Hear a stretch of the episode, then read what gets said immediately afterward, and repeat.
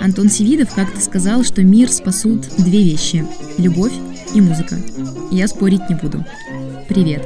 Меня зовут Маша, и ты слушаешь «Меломанку» – подкаст о женщинах разных времен и происхождения в музыкальной индустрии.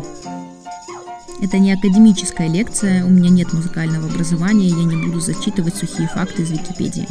Каждый эпизод – это история одной исполнительницы, ее жизнь, творчество и вклад в искусство.